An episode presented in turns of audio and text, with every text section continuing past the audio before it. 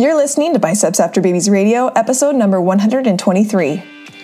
Hello, and welcome to Biceps After Babies Radio, a podcast for ladies who know that fitness is about so much more than pounds lost or PRs. It's about feeling confident in your skin and empowered in your life.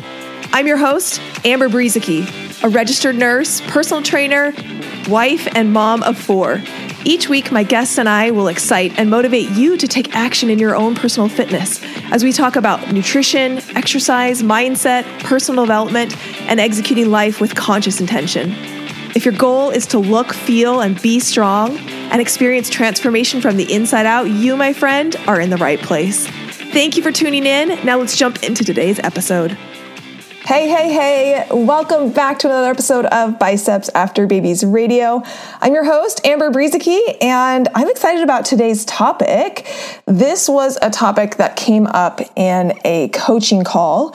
There was a question that somebody asked, they were at maintenance and they had some struggles with it, and they were asking me some questions, and it was very evident from the questions that were being asked that they didn't really know what to expect during maintenance. they weren't really sure of what this time was going to be like and what was normal and what wasn't normal. And I find that this is very common because most women, for most of their life, haven't or don't spend a lot of time focusing on maintenance. For most women, their life is a cycle of trying to lose weight and then falling way off the wagon and not caring at all and then trying to lose weight again and then falling off the wagon. And it's a cycle of extremes of always being trying to lose weight, always trying to get smaller or being way off the wagon. And not very many women focus on, okay, this is a period of time where I'm going to eat as much as possible intentionally maintain and find that middle ground, find that sweet spot. And so inherently, because not a lot of women do that, frequently during their life, when we get to this place, when I get clients to a place of, of maintenance, they're not really sure what's normal. They're not really sure what to expect at that time. And it can bring up a lot of questions of, hey, this is what I'm experiencing. Is this normal during maintenance? And during this coaching call, I had to reassure people that like that was totally normal. That was a normal thing to experience during maintenance. And it just feels weird and new to you because this is a weird and new experience and you aren't sure what is normal and what isn't. And over time, it's going to become the new normal for you. So that got me thinking uh, about my relationship with food and about how I view food and how I use food in my life and um, wanting to share that because I think, not because I think that I have the perfect relationship with food, which I think is really important to start this conversation off with. I'm not sharing this because I'm saying this is how you should model your relationship with food. I believe that we all have different needs and we all have different lives and we all have different things that are going to work for us. In fact, if you're a, a, member of Macros 101, you know that that is a big thing that I teach and help you work through is this idea that one size fits all doesn't fit anybody well. And so instead, when we can put on our scientist hat and start to figure out what's going to be effective and enjoyable for us and build our plan around that, it's so much more powerful than thinking that there's only one right way to do things. And so this podcast episode is not saying that this is the right way, that this is the right relationship that you should have with food, or even that you should model my relationship with food.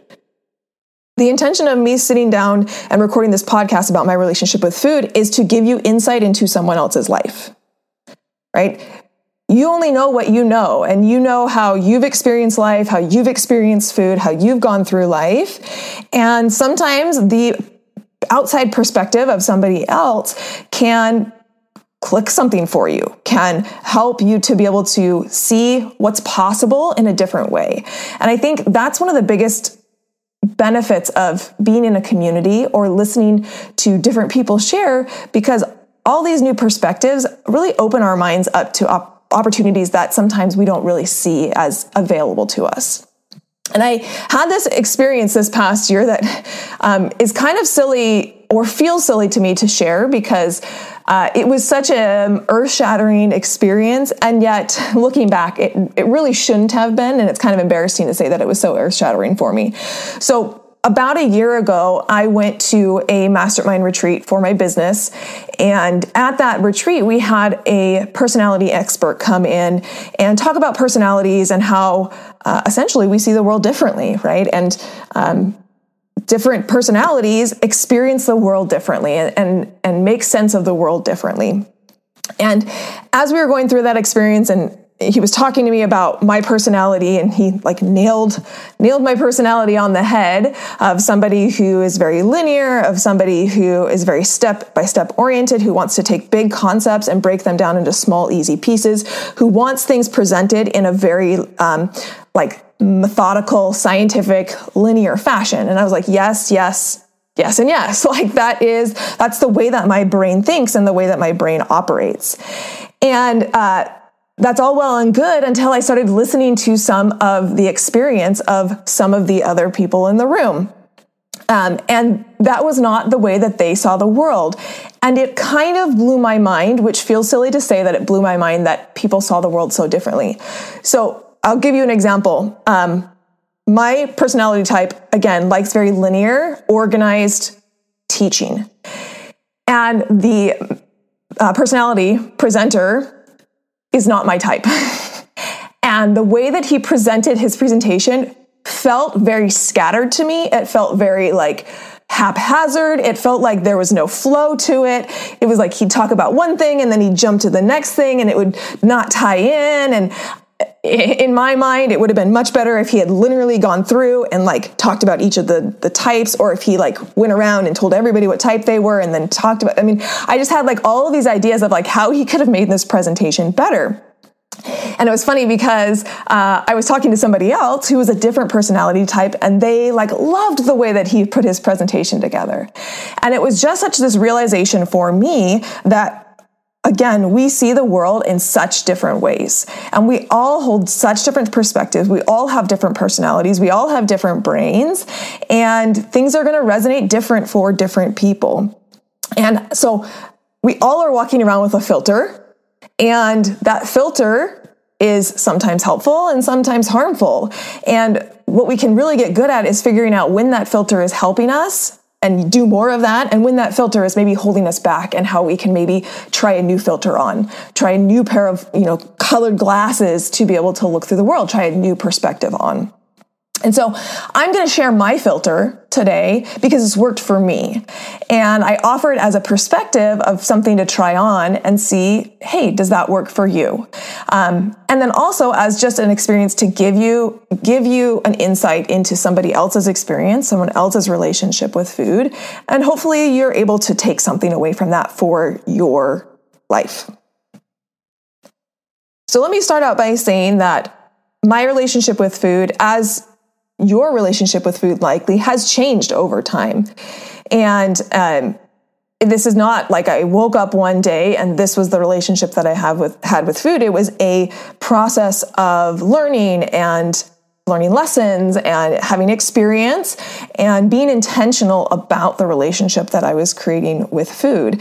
And so if you're listening to this and some of the things that I sound sound very far out of the realm of possibility or sound very like you're very far away from that, I want you to know that it's not you're not going to just wake up one day and, and have this wonderful relationship with food. Um, it is a process, and it's a process that requires intention and it requires you know working on. It doesn't just magically. You don't just magically fall into it.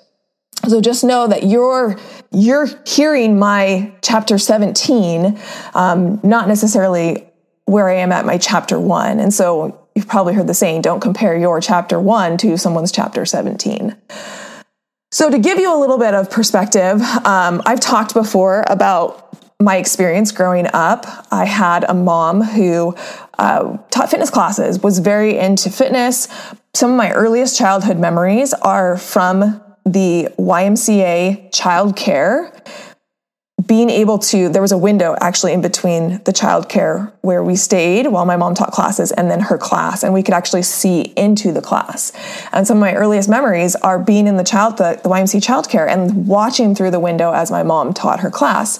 And so from a very young age it was modeled for me one that fitness was important two that women could be strong and lift weights. When i was 14 years old my mom took me to the YMCA weight room because you had to be 14. And she showed me the weights. She showed me the dumbbells. She showed me the machines.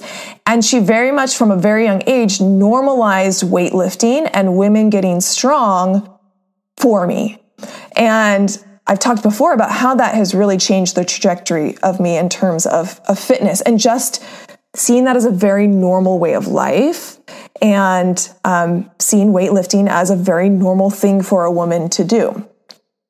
In addition to that, my mom modeled uh, food behaviors that were very beneficial to me. And I know that not everybody has that same experience. And if you're listening, uh, you may have the, have the experience that's opposite of mine, where maybe your mother modeled a lot of dieting or modeled a, um, a very black and white perspective of food.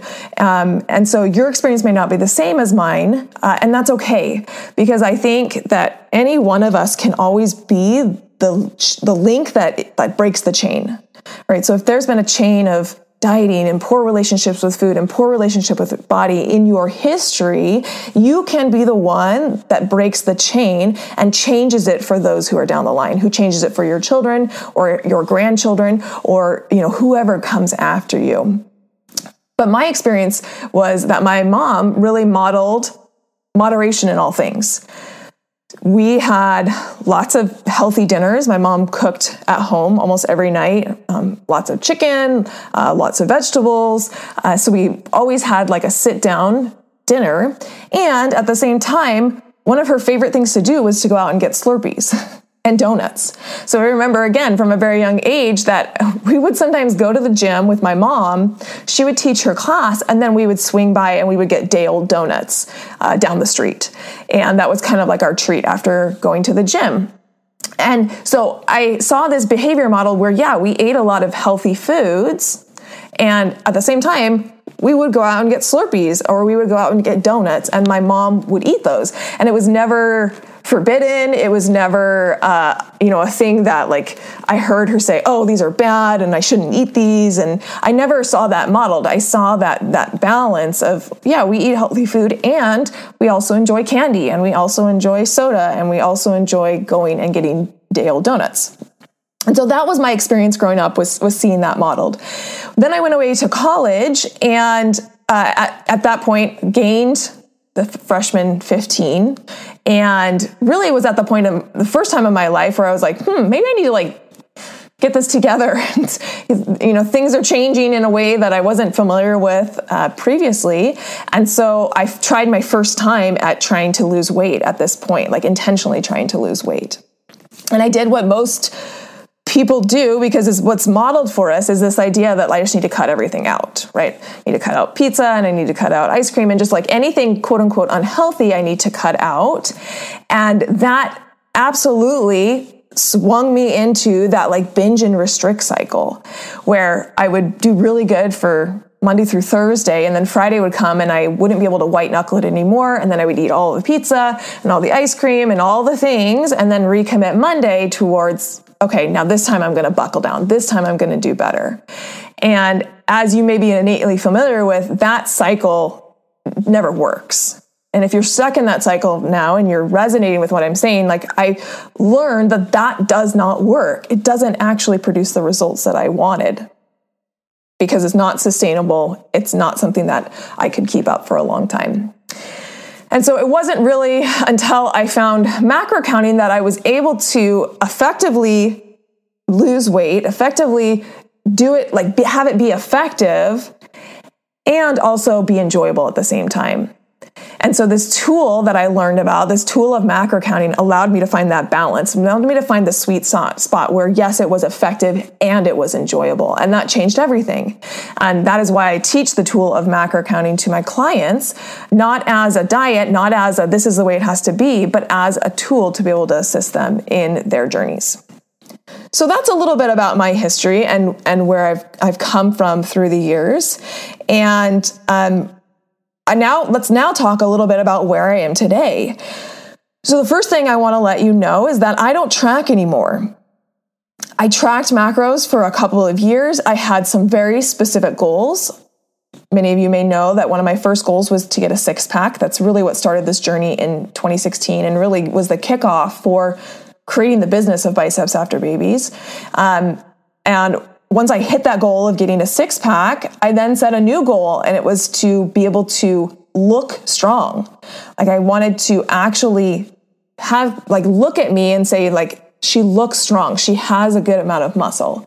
And so I was able to use macro counting again as a tool, manipulate it to be able to support that new goal, that new goal of gaining more muscle. And I was able to gain more muscle over a six month period of time than I had been able to gain for the prior six years that I had been teaching body pump. And that was because one, I started actually implementing progressive overload, and two, because I aligned my nutrition to support that goal. And so that was my second goal. Once I like had an appreciable amount of muscle, my third goal was to actually get strong. You may know that looking strong or having a lot of muscle in your appearance is not the same as being strong. They're, they're not the same. There is overlap, of course. There's overlap between those two things, but they're not the same. And so I wanted to actually not only look strong, but I wanted to actually be strong. And this is when I got into powerlifting. And again, I used macro counting as a tool to be able to support the goal that I was setting, to be able to support getting stronger. So I've had these three different, very different phases kind of during my journey, but the consistent thing was, is that I was making sure that my nutrition was supporting that goal. And that was how I would use macro counting. I'm at the point in my journey that I don't really have any very specific goals. I feel like I have a decent amount of strength. I feel like I have a decent amount of muscle mass. I'm not really looking to get lean and stay super lean year round.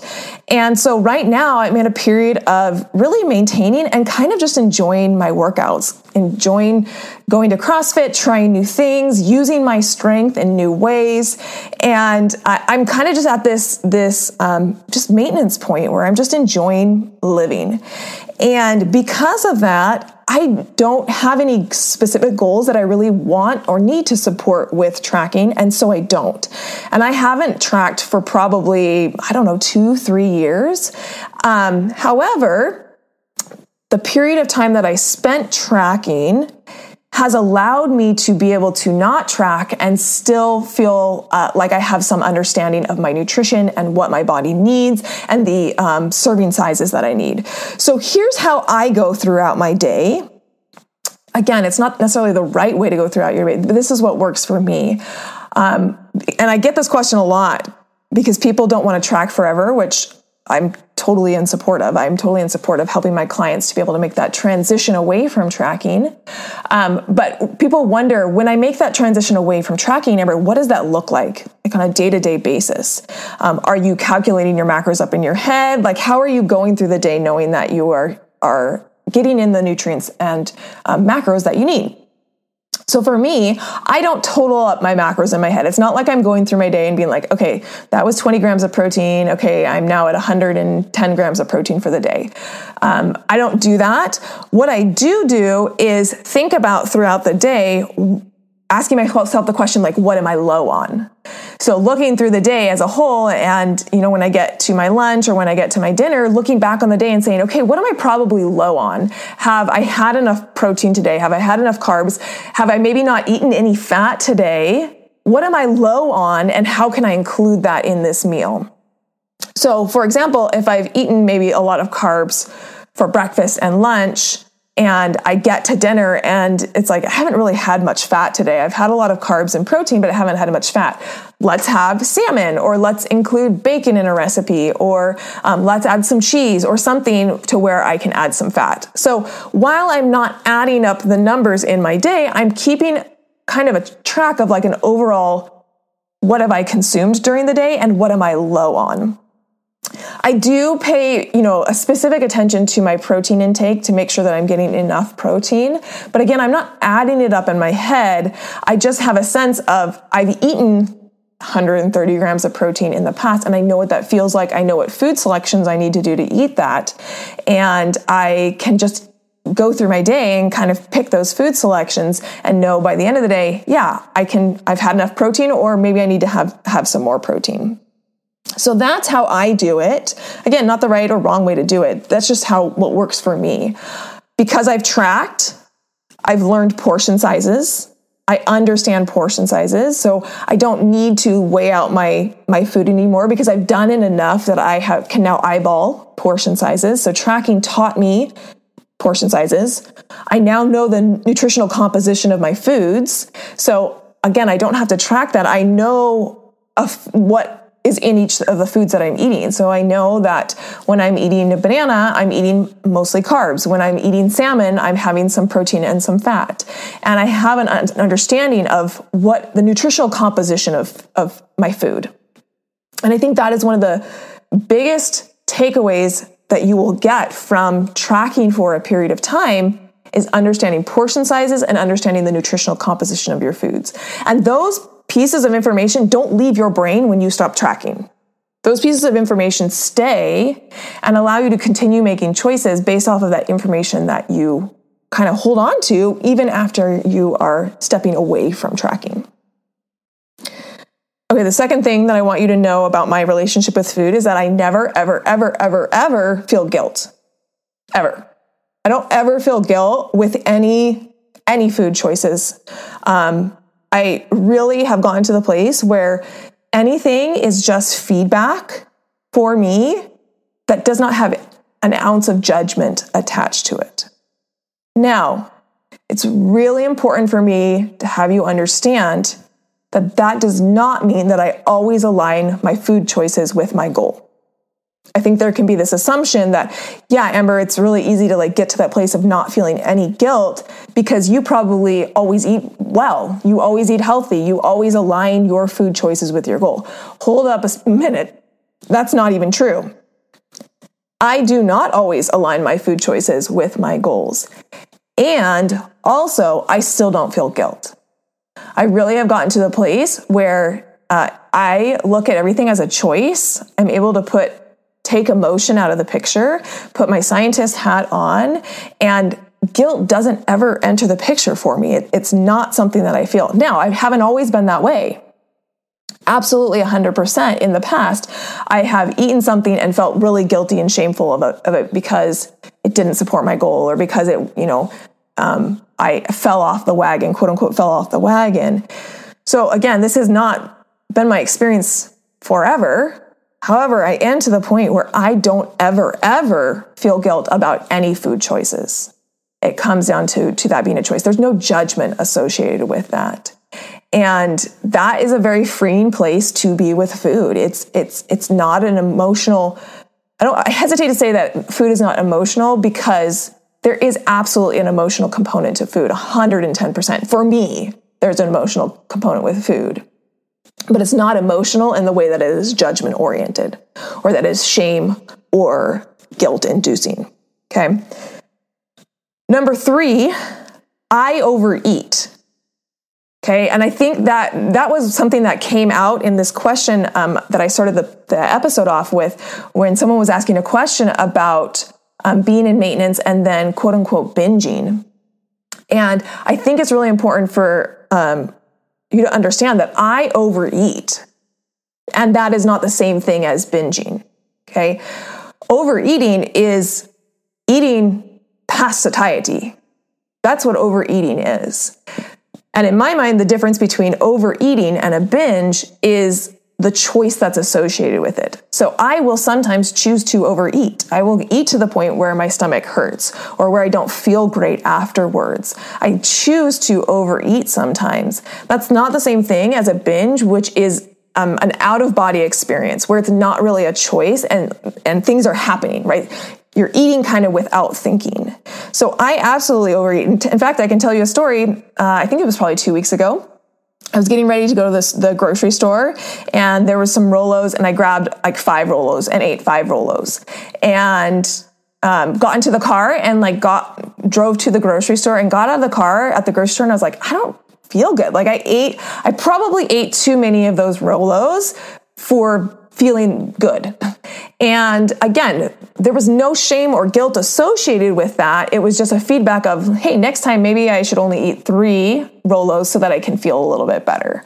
And so everything, yes, while I overeat, while I get to the point where I eat past satiety or I eat past what actually feels good, it really comes down to it being a choice and having no guilt or, or shame associated with that choice. It really starts to just become that feedback for me. Uh, number four, I kind of talked about this a little bit before, but I want to focus on it that I don't always align my food choices with my goals. Okay, just because I have a goal and I know how to manipulate my food choices to support that goal, it doesn't mean I always choose to do that. And I think that is a really important thing for people to understand because the goal isn't the goal isn't to get to the point where every single thing that you do is aligned with your long-term goals. That's not the goal. The goal is for you to be intentional about your choices, to be thoughtful and cognizant of making intentional choices. Sometimes those intentional choices aren't supporting what I want in the long run, but I'm still making them intentionally. Okay, we're always balancing short term benefits long-term benefits, you know, what we want now versus what we want in the future. And sometimes I make a choice for a short-term enjoyment over a long-term benefit. And to me, that is still a win because I'm making a choice. Now, when it comes to a place where you feel like you're not making a choice, it's not intentional, it's just happening to you, that's where the place where I love to help clients be able to get to that place of owning their choices, of being able to really be intentional about these. But just because I'm always intentional and I always make a choice, a conscious choice, that doesn't mean that I always align my food choices with my goals. Sometimes I don't. I choose otherwise. And that still come, that choice still comes from a very empowered place. Okay, and then last, with my relationship with food, I never tell myself I can't ever have something. Ever. That never is in the realm of my self talk of telling myself I can't have something. I make a choice with my food. There's never a fight. Sometimes I hear from clients, and I've experienced in the past, where there's this fight. Like, it's like the devil on one shoulder and the angel on the other. And the devil's like, you should eat this ice cream. And the angel's like, no, you want to lose 10 pounds. And you're fighting. It's like the parts of yourself are fighting against each other. If you feel those, those two parts of you fighting against each other, that doesn't feel good. Like it feels like one of them has to win and the other one has to lose. And that means always a part of you is always losing, right? If, if there's two parts of you and they're fighting each other, one of those parts is going to lose, and that doesn't feel very empowering. That doesn't feel very good. Um, and so I never have that fight with myself in terms of what I'm allowed to have. I can eat whatever I want. Again, it comes back to this choice. I make a choice with my food and I own that choice. And sometimes that means making a choice with my food that doesn't align with my long term goals. Sometimes that means making a choice with my food where I do choose to overeat or I eat something that maybe isn't in support of my goals. And that is a choice that I make. It's not me ever fighting against myself. I can have whatever I want. That doesn't mean that I always eat it. And I think that is a, is a beautiful place to be able to get to in your um, journey. A lot of people talk about restriction and the feeling of restriction. Restriction can only happen if you're telling yourself you can't have something. That's the only way for restriction to happen. It's like it's like um, equal and opposite forces, right? So if you uh, push on a wall, you can only push on a wall as hard as it is pushing back against you. Which is why you can push harder on a wall than you can push on a pillow because the pillow doesn't push back at the same force as a wall does. And it's the same thing when it comes to restriction. You can only experience restriction if there's something pushing back against it. If there's no re- there's no resistance there, you can't experience that that pushback that we oftentimes will label as restriction. And so, a lot of times, people want to uh, fix the feeling of restriction by um, allowing just saying you know I, I have no rules. I can just do whatever i want. Um, and i can eat everything and anything at any time. And that is one way for some people to remove restriction. And if that works for you that's awesome. But what i'd love to offer is this idea that if you don't tell yourself that you can't have something and instead you're really coming from a place of choosing just because you choose not to have something does not mean you're restricted. Okay just because I choose not to have another piece of cake doesn't mean I'm restricting myself. It means I'm making a choice that aligns with the part of me that I am making that choice from. So let me give you a more tangible example. Um, actually, I'm going to give you two tangible examples because I think this is really valuable to understand that restriction is a choice and that at any point you can choose not to feel restricted. So the first example that I'll give is my dad. My dad doesn't really like chocolate. He's a weirdo. doesn't like chocolate. Like he just doesn't like it. It's it doesn't speak to him. He doesn't really enjoy it. It just is like not his dessert of choice. Like if he could have any dessert, he's going to have like rhubarb cobbler or something like that. But like chocolate does not speak to him. So I and I love chocolate. Girlfriend loves chocolate, okay? So both my dad and I can go to a party and there can be chocolate at the party, a slice of chocolate cake or chocolate something at the party, and I could sit my, there and tell myself, I really want that chocolate cake, but I can't have it, and feel that feeling of restriction, right? Telling myself no, feeling restricted from being able to have that chocolate cake. Whereas my dad goes to the party and he's like, I don't really want the chocolate cake. Like it doesn't even speak to me. It's, I don't enjoy it. Like I don't even really want it. And so we both choose to not partake of the chocolate cake but my choice comes from a place of restriction, of telling myself I can't have something, whereas his choice comes from him just choosing he doesn't want it. Okay. So that's example number one. Example number two is think about someone in your life, maybe that you know, or maybe that you have at least heard of, who chooses to be vegetarian or chooses to be vegan.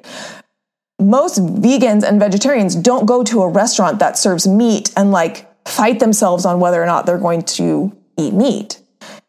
It's not that they feel restricted, it's that they're choosing not to. They just are coming from a place of like, they don't want to consume meat. And it is a choice. It's not a feeling, that choice is not made from a feeling of restriction. So, what I would love to offer is that if you're feeling restricted at any point, that is a choice that you can make. And it doesn't mean that you inherently have to make that choice to feel restricted. That when you can come from a place of actually choosing every single time and getting both parts of those of your your mind to align with each other so that you're not fighting against each other, then that restriction goes away. And it stops being an outside force telling you what you can do and instead becomes an inside force of making a choice. Nobody tells me I can't have something. I can have whatever I want. That doesn't mean I always choose to have whatever I want. And at the same time, it doesn't mean that I'm restricting myself either.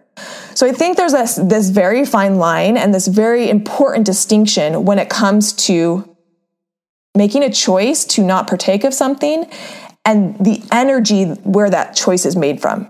Is it made from telling yourself you can't have it? Or is it made from a place of empowerment where you're choosing not to have it and it's not creating those feelings of restriction? And that's where I really am at is that uh, I don't feel restricted because I can have whatever I want. That doesn't mean I always choose to have whatever I want, but I don't feel that restriction when I when I make that choice. Okay, so to kind of recap those five points that I made of sharing with my relationship with food, one, I talked first about how I don't track anymore and how I go about my day understanding and, and leaning into moderation based off of the information and knowledge that I gained from my period of time tracking. Number two, I, I shared that I don't ever feel any guilt, that it really, everything is really just feedback and there's no judgment attached to uh, any food choices that I ever make. Um, number three, I choose to overeat sometimes, and that's not the same thing as a binge. It is a choice that I make, and um, I get feedback from that. And sometimes I don't feel good. And sometimes I realize that I um, don't want to eat five Rolos. Um, and that's not the same thing as a binge. That's, that is a normal behavior. And again, I take that as feedback and, you know, change in the next time I only eat three Rolos instead of eating five. Number four, I don't always align my food choices with my goal. And then number five, I never feel restricted. I never tell myself that I can't have something. I always come from this place of choice of do I do I want to partake of that? Do I want to eat that? Do I want to feel the way that I'll feel? Do I does it align with my goals, right? These are questions that I'm asking myself and then I make an empowered choice. I never ever tell myself, I never make a choice from the place of telling myself I can't have something. Okay? I don't ever fight myself on that. So that's my relationship with food. That's where I'm at. That's how I approach food. It's how I I go through my day in terms of food. And my hope is, is that offers you some insight into a possibility. Again, it doesn't mean it's the right possibility. It doesn't mean that this is the right way to do food and nutrition. This is what has worked for me. And what you can start to ask yourself is, is what you're doing currently working for you? Is your current relationship working? if your relationship with food is working for you, it's producing the results that you want, you're in a good place, then awesome. There's no need to change anything. But if you ask yourself that question and you say, is my relationship with food working for me?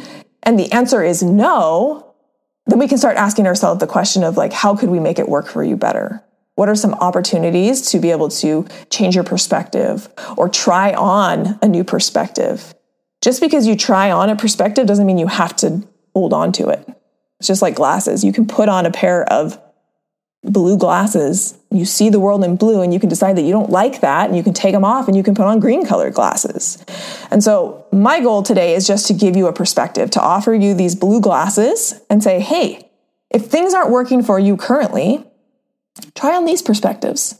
Try on some of these things that have worked for me and see if they fit and work for you. I don't believe that there is a right way to have a relationship with food. I don't believe there is one right way to have a relationship with food. I do believe there is a way that is effective for you. And when we can stop asking ourselves the question, is this the right way? Am I doing this right? Um, and start asking ourselves the question, is what I'm doing effective for where I want to be in my life? Is what I'm doing effective for the relationship I want my kids to have with food? Is what I'm doing effective for my long term goals? That is a much better question to ask ourselves than, am I doing this right? Do I have the right relationship with food? Okay. If what you're currently doing is effective, don't change it. Don't change it just because I have something different. But if you're, what you're doing is ineffective and you feel like it's not ineffective, I'm offering you some glasses to maybe try on and see if that helps improve your relationship with food in a way that it makes it more effective for you. So, my hope was that this was helpful to you.